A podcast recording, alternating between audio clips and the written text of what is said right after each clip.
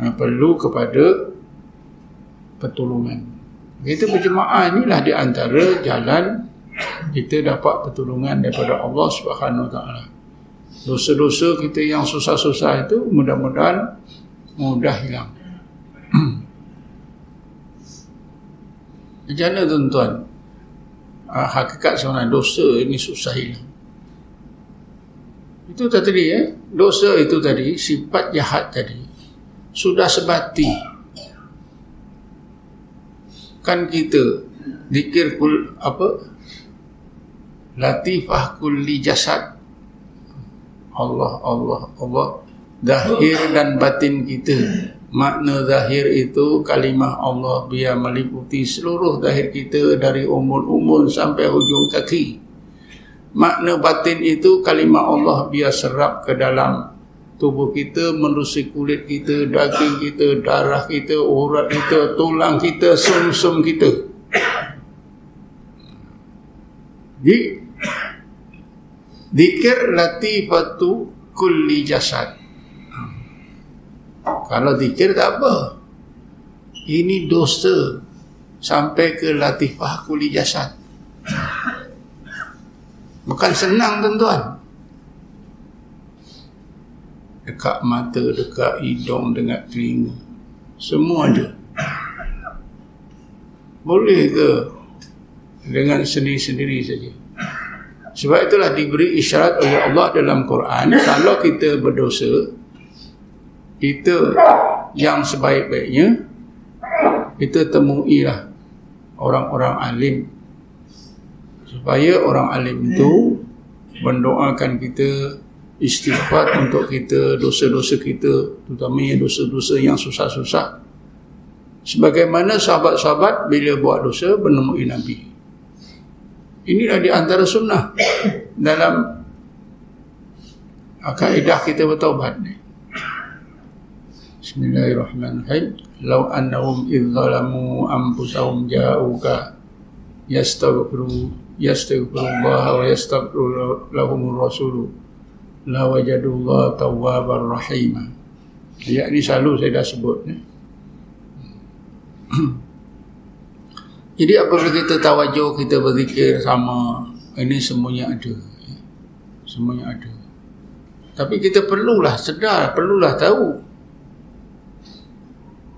kita pergi yang mudah-mudahan hari ini semalam banyak umpat susah nak hilang dosa umpat ni tapi dengan berjemaah mungkin mudah-mudahan Allah berkati dosa-dosa aku mengumpat ni biarlah hilang sebab itu bila kita datang sini ramai-ramai ni jangan ngumpat ni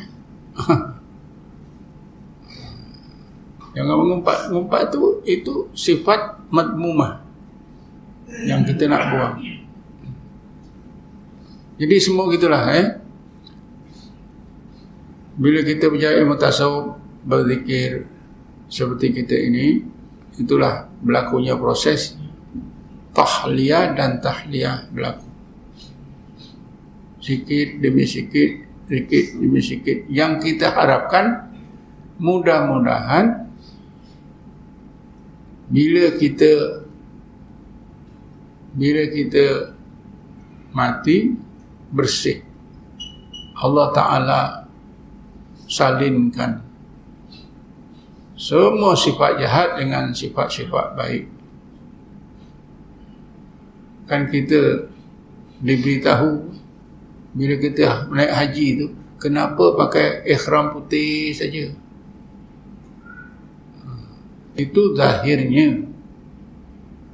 Kan kita diberitahu bila kita pakai ihram ya Allah engkau pakaikan tubuh aku ini dengan pakaian yang bersih yang kau redha bersih sebersih-bersihnya wangi engkau pakaikanlah ya dalam rohani aku dengan pakaian pakaian yang bersih buangkanlah semua pakaian-pakaian yang kotor dalam rohani aku. Sehingga aku mati tidak membawa sifat-sifat yang kotor. Kerana engkau maha suci ya Allah. Engkau tak akan menerima yang kotor. hanya menerima yang suci illa man atallaha biqalbin salim yauma la yanfa'u malun wala banun illa man atallaha biqalbin salim hari kiamat itu ya satu hari di mana apa saja ya anak ke pengikut ke penyokong ke harta yang banyak ke tak memberi apa-apa makna. Kecuali illa man atallaha biqalbin salim. Kecuali orang yang datang kepada Allah dengan hati yang salim. Hati yang diberi pakaian oleh Allah dengan pakaian-pakaian yang baik-baik. Antaranya Allah pakaikan dengan pakaian taubat. Diikuti dengan pakaian sabar. Diikuti dengan pakaian syukur. Diikuti dengan pakaian khauf takut kepada Allah. Diikuti dengan pakaian rojak hati hanya memandang Allah bergantung pada rahmat Allah. Diikuti dengan pakaian zuhud. Diikuti dengan pakaian tawakal diikuti dengan pakaian redha diikuti dengan pakaian mahabbah. Diikuti dengan pakaian mengutamakan akhirat. Ada sepuluh ni bersih.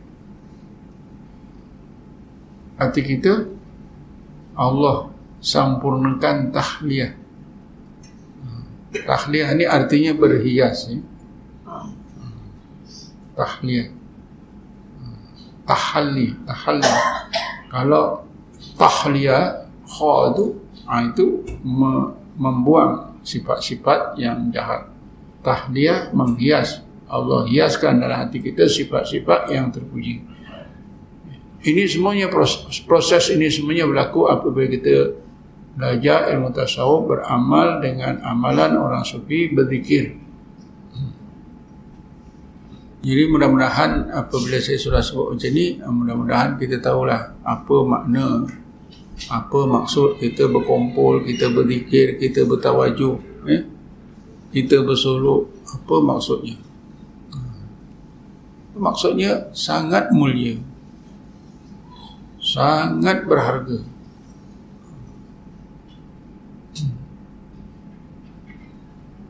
Sifat-sifat jahat ni tuan-tuan, satu je ada pun susah. Satu je ada pada diri kita pun ada dalam hati kita pun susah. Katalah tadi lawan daripada tobat apa dia? Dosa. Susah. Ada dosa je susah. Katalah hasad dengki lagi susah. Katalah apa lagi eh? Marah pun susah. Katalah apa lagi ke? Panjang angan-angan keduniaan. Ya. Pun susah. Takbur, sombong pun susah. Semuanya ada sepuluh eh, sifat-sifat Termasuklah apa ni dia tidak redha, tak ada sifat redha terhadap apa yang Allah tentukan. Jadi ini semuanya perlulah di, ditukarkan sifat-sifat jahat tadi perlu kita tukarkan dengan sifat-sifat yang baik. Nak kita perlu tu maknanya kita ada cita-cita, ada kemauan. Yang membuangkannya Allah Subhanahu wa taala. Jadi di antara hadis Nabi, marartum bi riyadil jannah farta'u. Apabila kamu lalu di taman-taman surga hendaklah kamu singgah. Nikmatilah taman-taman surga itu. Pada ditanya apa dia taman-taman surga? Rasulullah kata khalaqatu zikri khalaqah zikir jadi kita berzikir ramai-ramai ini atau khalaqah zikir yang kita hadiri itu ya, mainkan peranan penting di dalam memperbaiki sifat-sifat hati kita, sifat-sifat rohani kita, membuangkan sifat-sifat jahat di dalam rohani kita. Sebab itulah Nabi parta'u.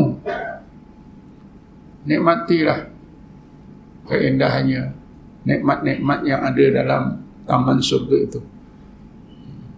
Sebab apabila Allah tukarkan sifat jahat dengan sifat baik, berarti kita menerima kurnia daripada Allah. Berarti kita bahagia kita lepas daripada kesusahan. Sebab itulah orang yang buat buat dosa ni disebut dalam Quran sebagai mendalimi diri. Eh? Sebab bila dosa, artinya dia dia mencebakkan diri dia ke neraka. Dan it, jadi kerana itulah maka dikatakan mendalimi diri.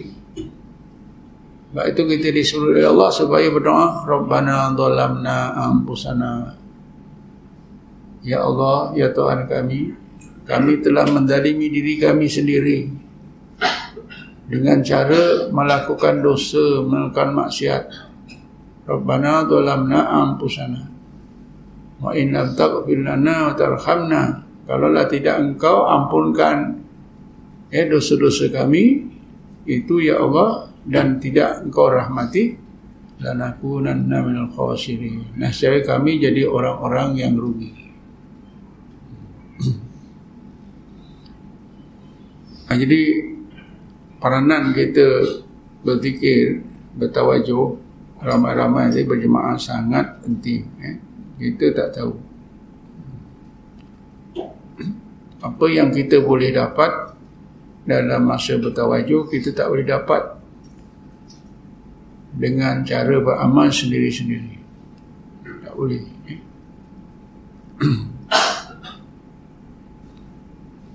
Masa Imam Isa dulu ada juga eh beberapa kes bila bersolok itu tidak boleh berzikir, tak boleh sembahyang, tak boleh itu, tak boleh ini. Ha, sebab-sebabnya antara lain kerana di dalam hatinya bukan saja banyak dosa tapi banyak sifat-sifat jahat sifat-sifat matmumah tapi Alhamdulillah eh bila dipimpin masa ke semasa akhirnya Allah mudah. Mudah apa itu? Kurniakan kepada mereka ini rahmat. Mudah diampunkan dibersihkan digantikan sifat-sifat jahat tadi dengan sifat-sifat yang baik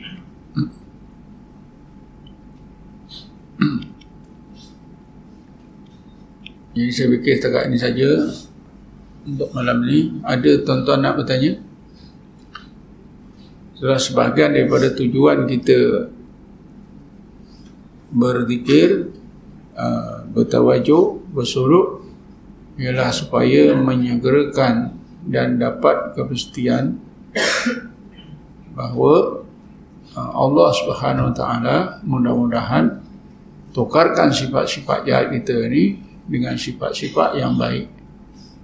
Kerana sifat-sifat jahat, sifat-sifat baik ini, sifat madmumah dan sifat mahmudah ini separuh daripada agama. Malahan separuh yang penting. Ya, tadi Imam Ghazali kata ada 40. Arba'ina fi usuluddin. 10 tentang ilmu, 10 tentang amal. Ini berkait dengan zahir kita. 10 sifat madmumah, 10 sifat mahmudah. Ini berkait dengan aspek rohani kita atau batin kita. Jadi cuba bayangkan tuan-tuan bila kita bertawajuh tu artinya kita cuba nak memperbaiki, nak menghayati 20 asas agama yang berkait dengan rohani kita. Jadi kalau kita tahu tu, oi, tak boleh tinggal. Kalau kita tahu macam ni, insya-Allah kita tak boleh tinggal. Kalau tidak susah ya. Pasal me- memanglah ke- kebanyakannya merasa zikir-zikir tak ada apa. Malahan ada juga eh orang yang belajar tarekat ni dah tinggalkan. Antara lain apa? Zikir Allah Allah. Apa dapat? Ha, Apa dapat? Saya sendiri dengar eh. Kenapa sampai macam itu eh? Jadi tuan-tuan ada nak bertanya ke? Ada nak bertanya? Ya.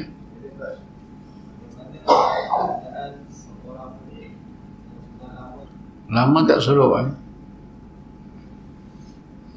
Lama tak solok dengan lama tak zikir lain ni. Ha. Kalau sekiranya dia lama tak solok tapi dia istiqomah dalam zikir tak apa juga. Ya?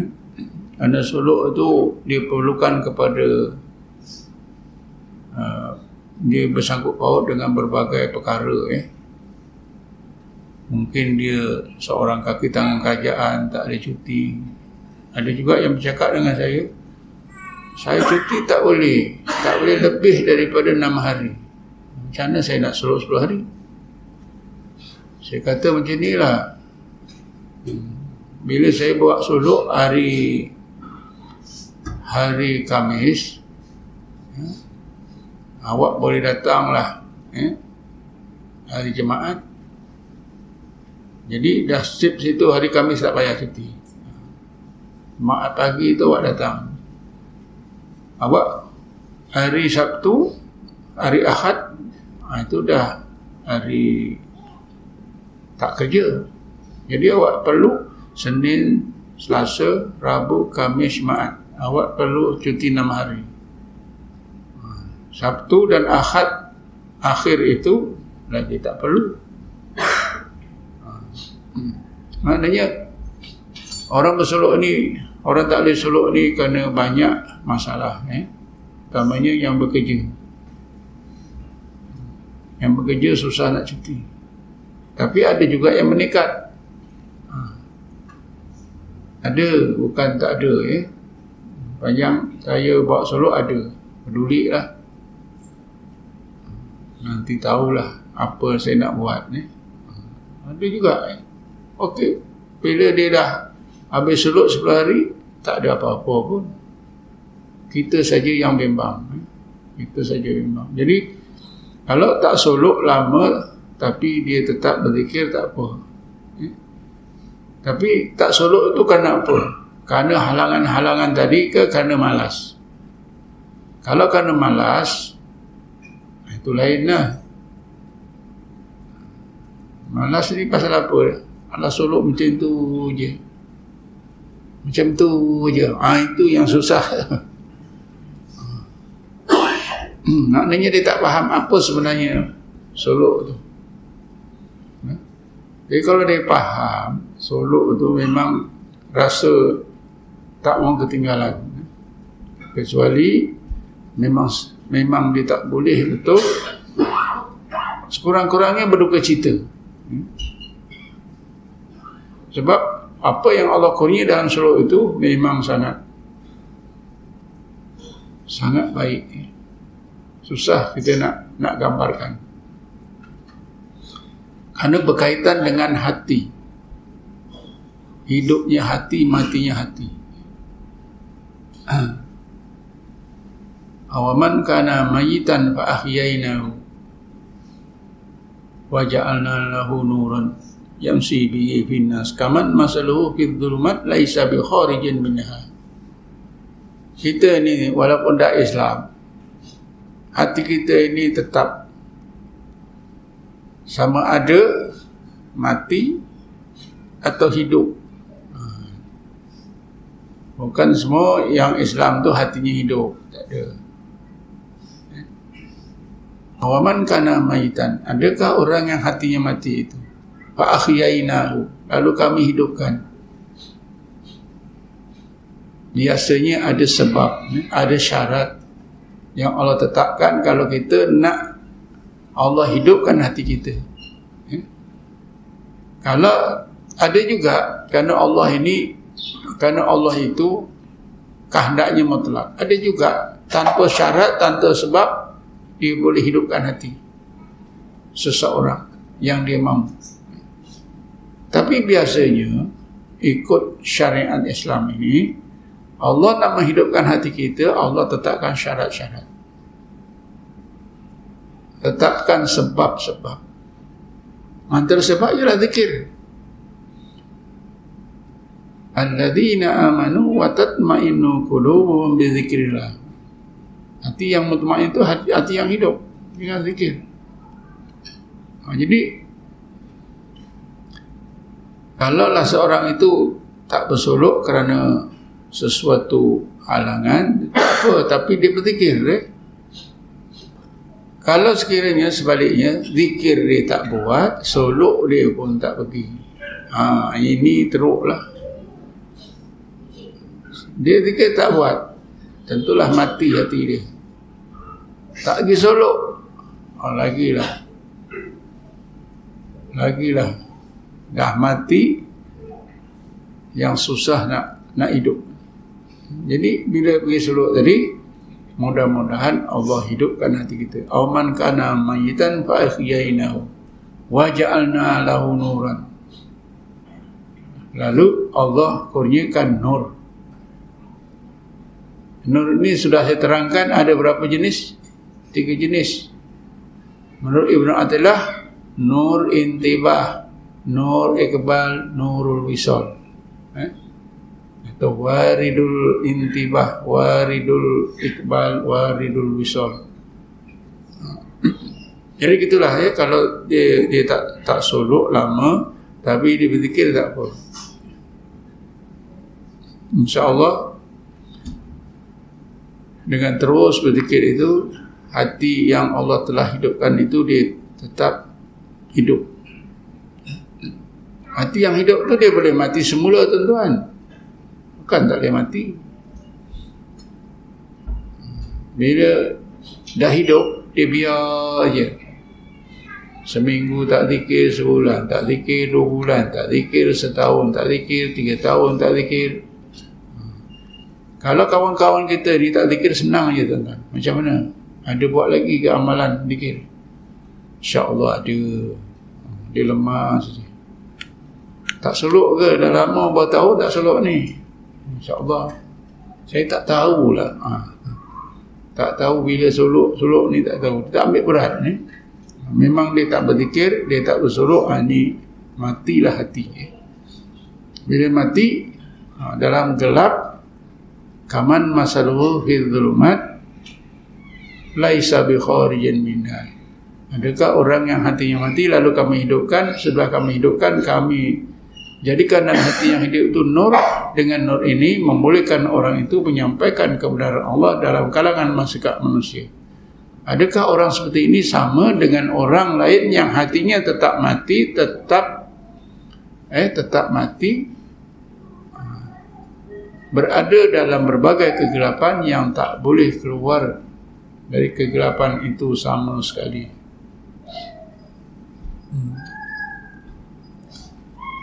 Tapi kalau dilihat dari satu segi orang tak selok ini pun berdosa. Kerana apa? Allah dah kurnia dia abaikan dosa. Bila Allah kurnia dia abaikan sampai tinggal dia berdosa. Apa yang kata tak selok berdosa? Aha. Berdosa lah. Sebab Allah dah kurnia. Orang dah hafal Quran, dia tak baca sampai dia hilang balik. Dosa tak?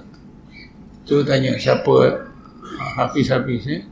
Guru-guru Quran. Dosa. Dia dah solok dah. Dulu dah solok 10 tahun dulu. Dia tinggal, tinggal, tinggal.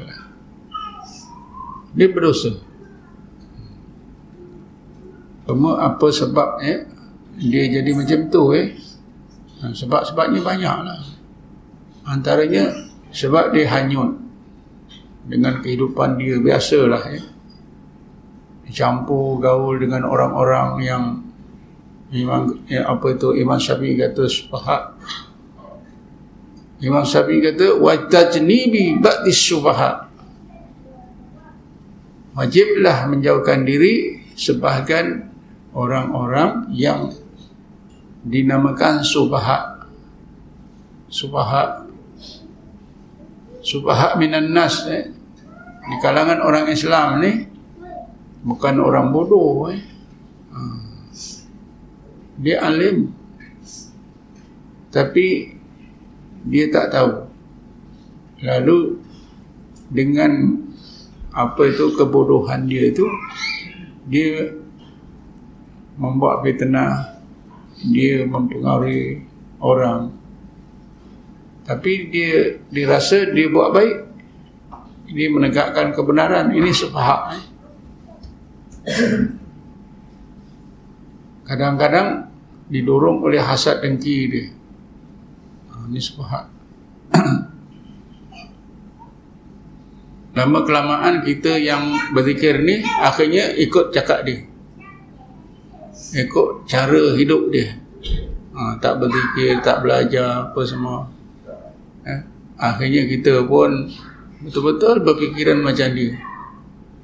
Kerana Imam Syafi'i kata gitu eh. Wa tajni bi ba'dis subahat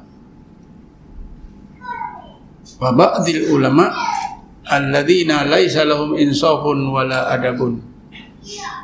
Ulama yang tak ada ulama yang ikutkan nafsu pun kita tak boleh dekat yang tak ada adab pun kita tak boleh dekat. Macam orang-orang wahbi itu ulama tak ada adab. Macam mana kita kata ulama wahbi tak ada adab? Senang saja dia menuduh orang sesat. Senang saja mereka ini apa? Menghukum ulama-ulama dulu dengan berbagai hukuman Imam Syafi'i ini sebenarnya dia bukan alim dia pasik banyak kepasikan cuba fikirlah tuan-tuan ya. itu kan ikutkan nafsu ya. tak ada adab yang sepatutnya orang yang hidup sekarang ini mesti menganggap orang yang dahulu itu lebih daripada diri dia. Itu adab adab dalam Islam. Katalah kita hidup ni di abad apa? 15 Hijriah. Ulama ulama atau orang-orang yang hidup di abad 14 tu lebih baik dari kita. Kita nak ada hendaklah menganggap begitu.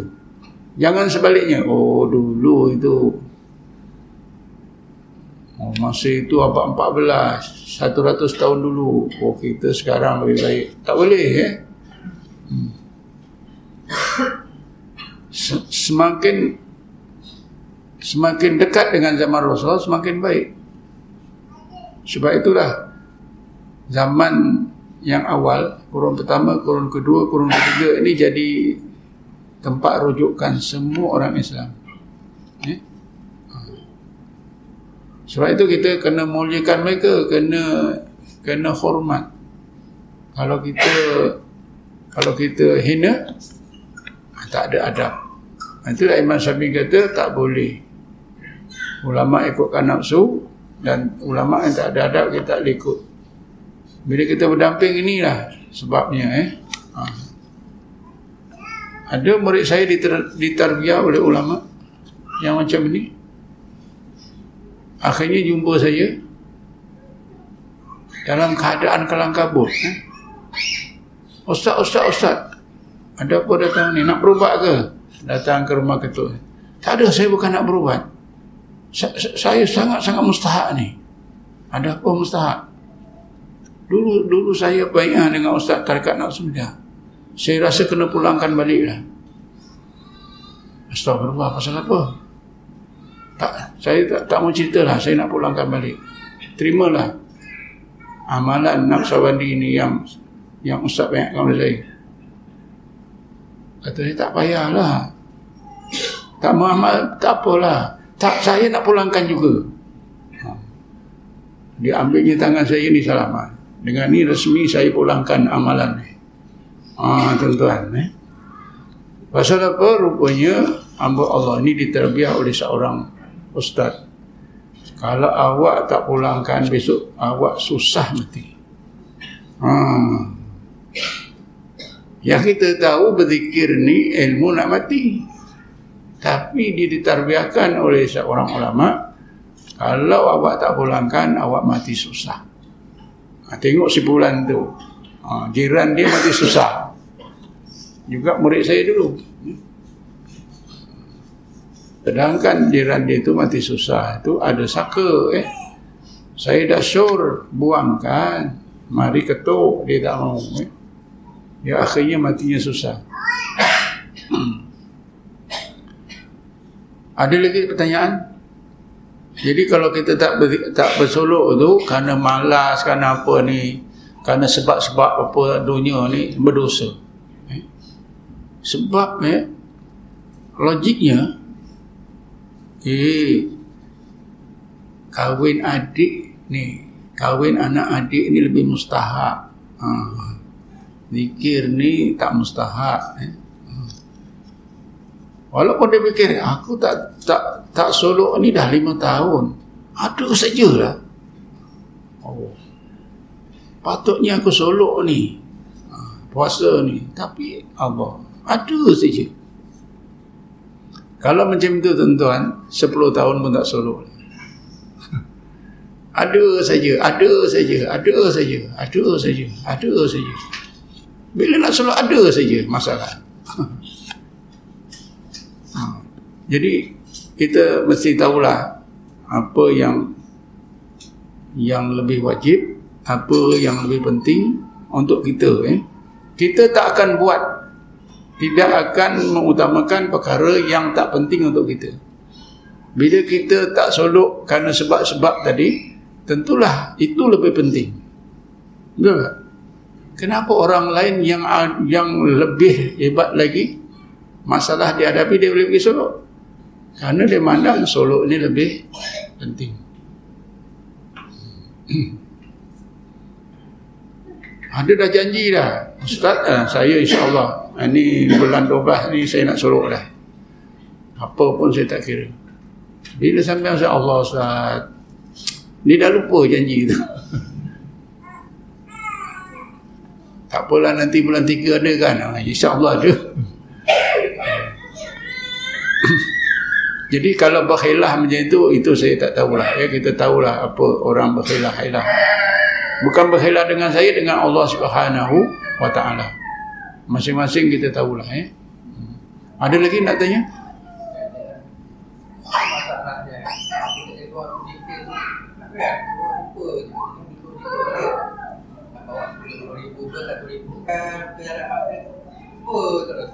Masalah. Lupa terus eh. Mula-mula zikir dia lepas tu hilang. Ha. Itu macam zikir tak berzikir lah. Ha.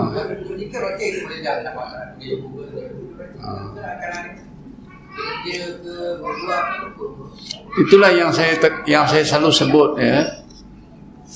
Bila kita berzikir ni adab berzikir itu yang paling besar sebenarnya. Adab kita kepada Allah yang paling besar. Yang paling besar eh? Ha. sesudah kita berzikir nanti Allah Allah Allah atau la ilaha illallah mesti kita ing, mesti kita sedarkan ingatkan wujudnya Allah. Satu. Kedua ingatkan sifat-sifat keagungan dia dan ketiga ingatkan sifat-sifat kesempurnaan. Sifat jalal dan jamal. Yang saya selalu sebut wujuduhu jalaluhu wa jamaluhu. Kalau dulu ada khat kalimat Allah tu eh mesti ditulis zalla wa azza. Sifat-sifat jalal dan sifat-sifat jamal jadi bila kita zikir sebenarnya masa bai'ah pun saya dibayangkan oleh Imam Sa'ad saya ingat ni. Ha, sambil ustaz dikir Allah Allah Allah Allah ingat-ingatkanlah adanya Allah. Ha.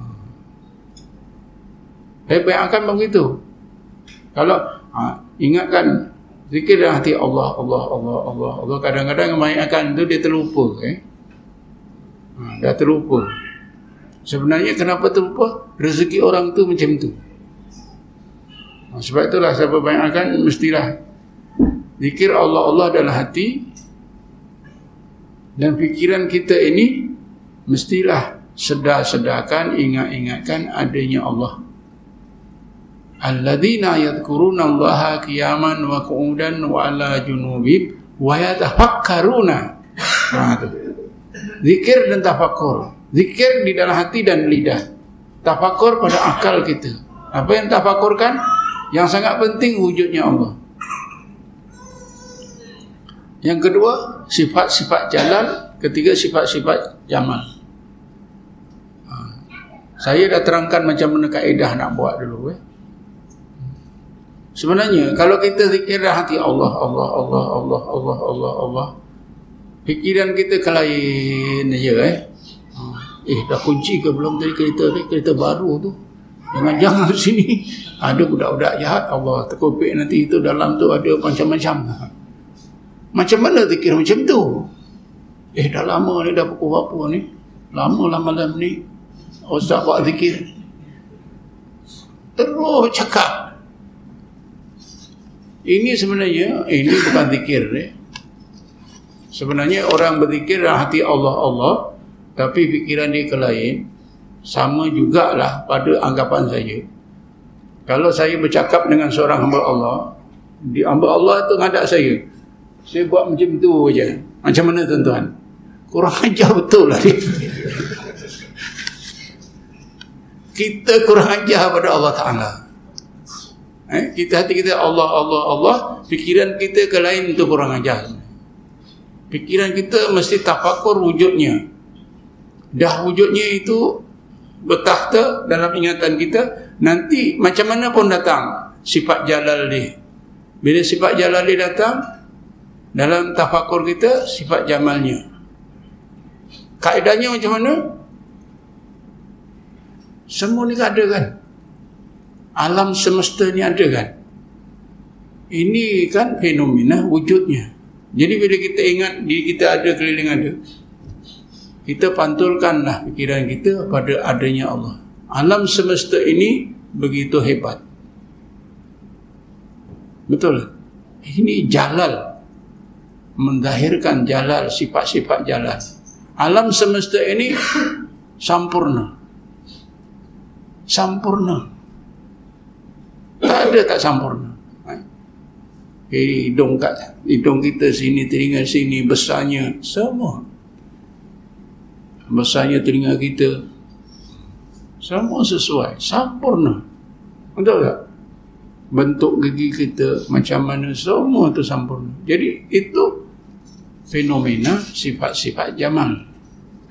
Jadi senang saja. Bila kita dah boleh dikira Allah, Allah, Allah, Allah, Allah, kita tumpukan kepada wujudnya tumpukan kepada jalal dan zaman insya-Allah kita tak menerawang kalau menerawang pun cepat-cepat balik. Hmm.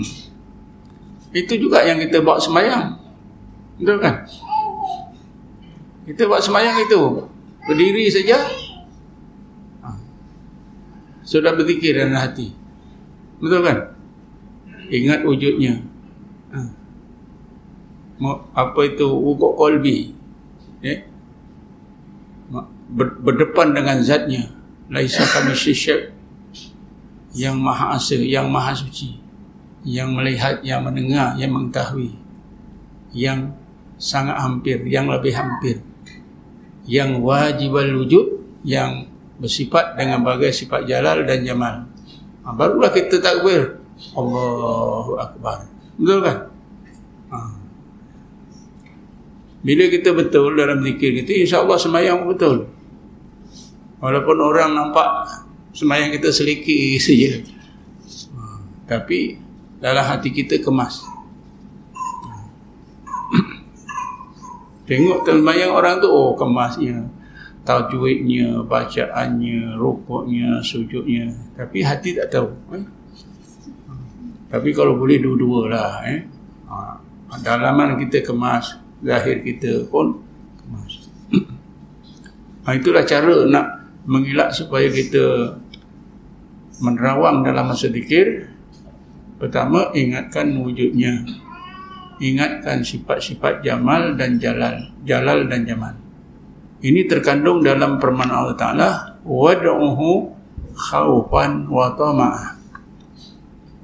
Taklah kamu ingat sebut nama Tuhan kamu Allah dalam keadaan hati kamu takutkan kepada kebesarannya dan dalam keadaan hati kamu memandang penuh memandang kepada rahmatnya kepada sifat-sifat jamalnya tentulah didahului dengan wujudnya kalau ada zikir tak ada tak ada wujudnya Allah tak ingat memanglah memanglah akan anyut kita eh. Sedangkan kita ingat wujudnya pun kadang-kadang hilang. Tapi balik semula. Kita buat latihan lah dalam semayang. Masa kita memandu, masa kita berjalan. Cuba ingatkan. Bukan saja nama, tapi wujudnya wa huwa ma'akum aina ma kuntum itu nak terletak mana Allah itu serta kamu di mana pun kamu berada itu dengan cara tadi ya.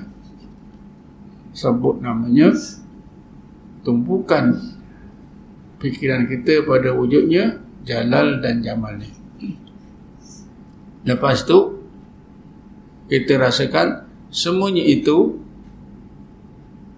kita bergantung pada rahmat dia.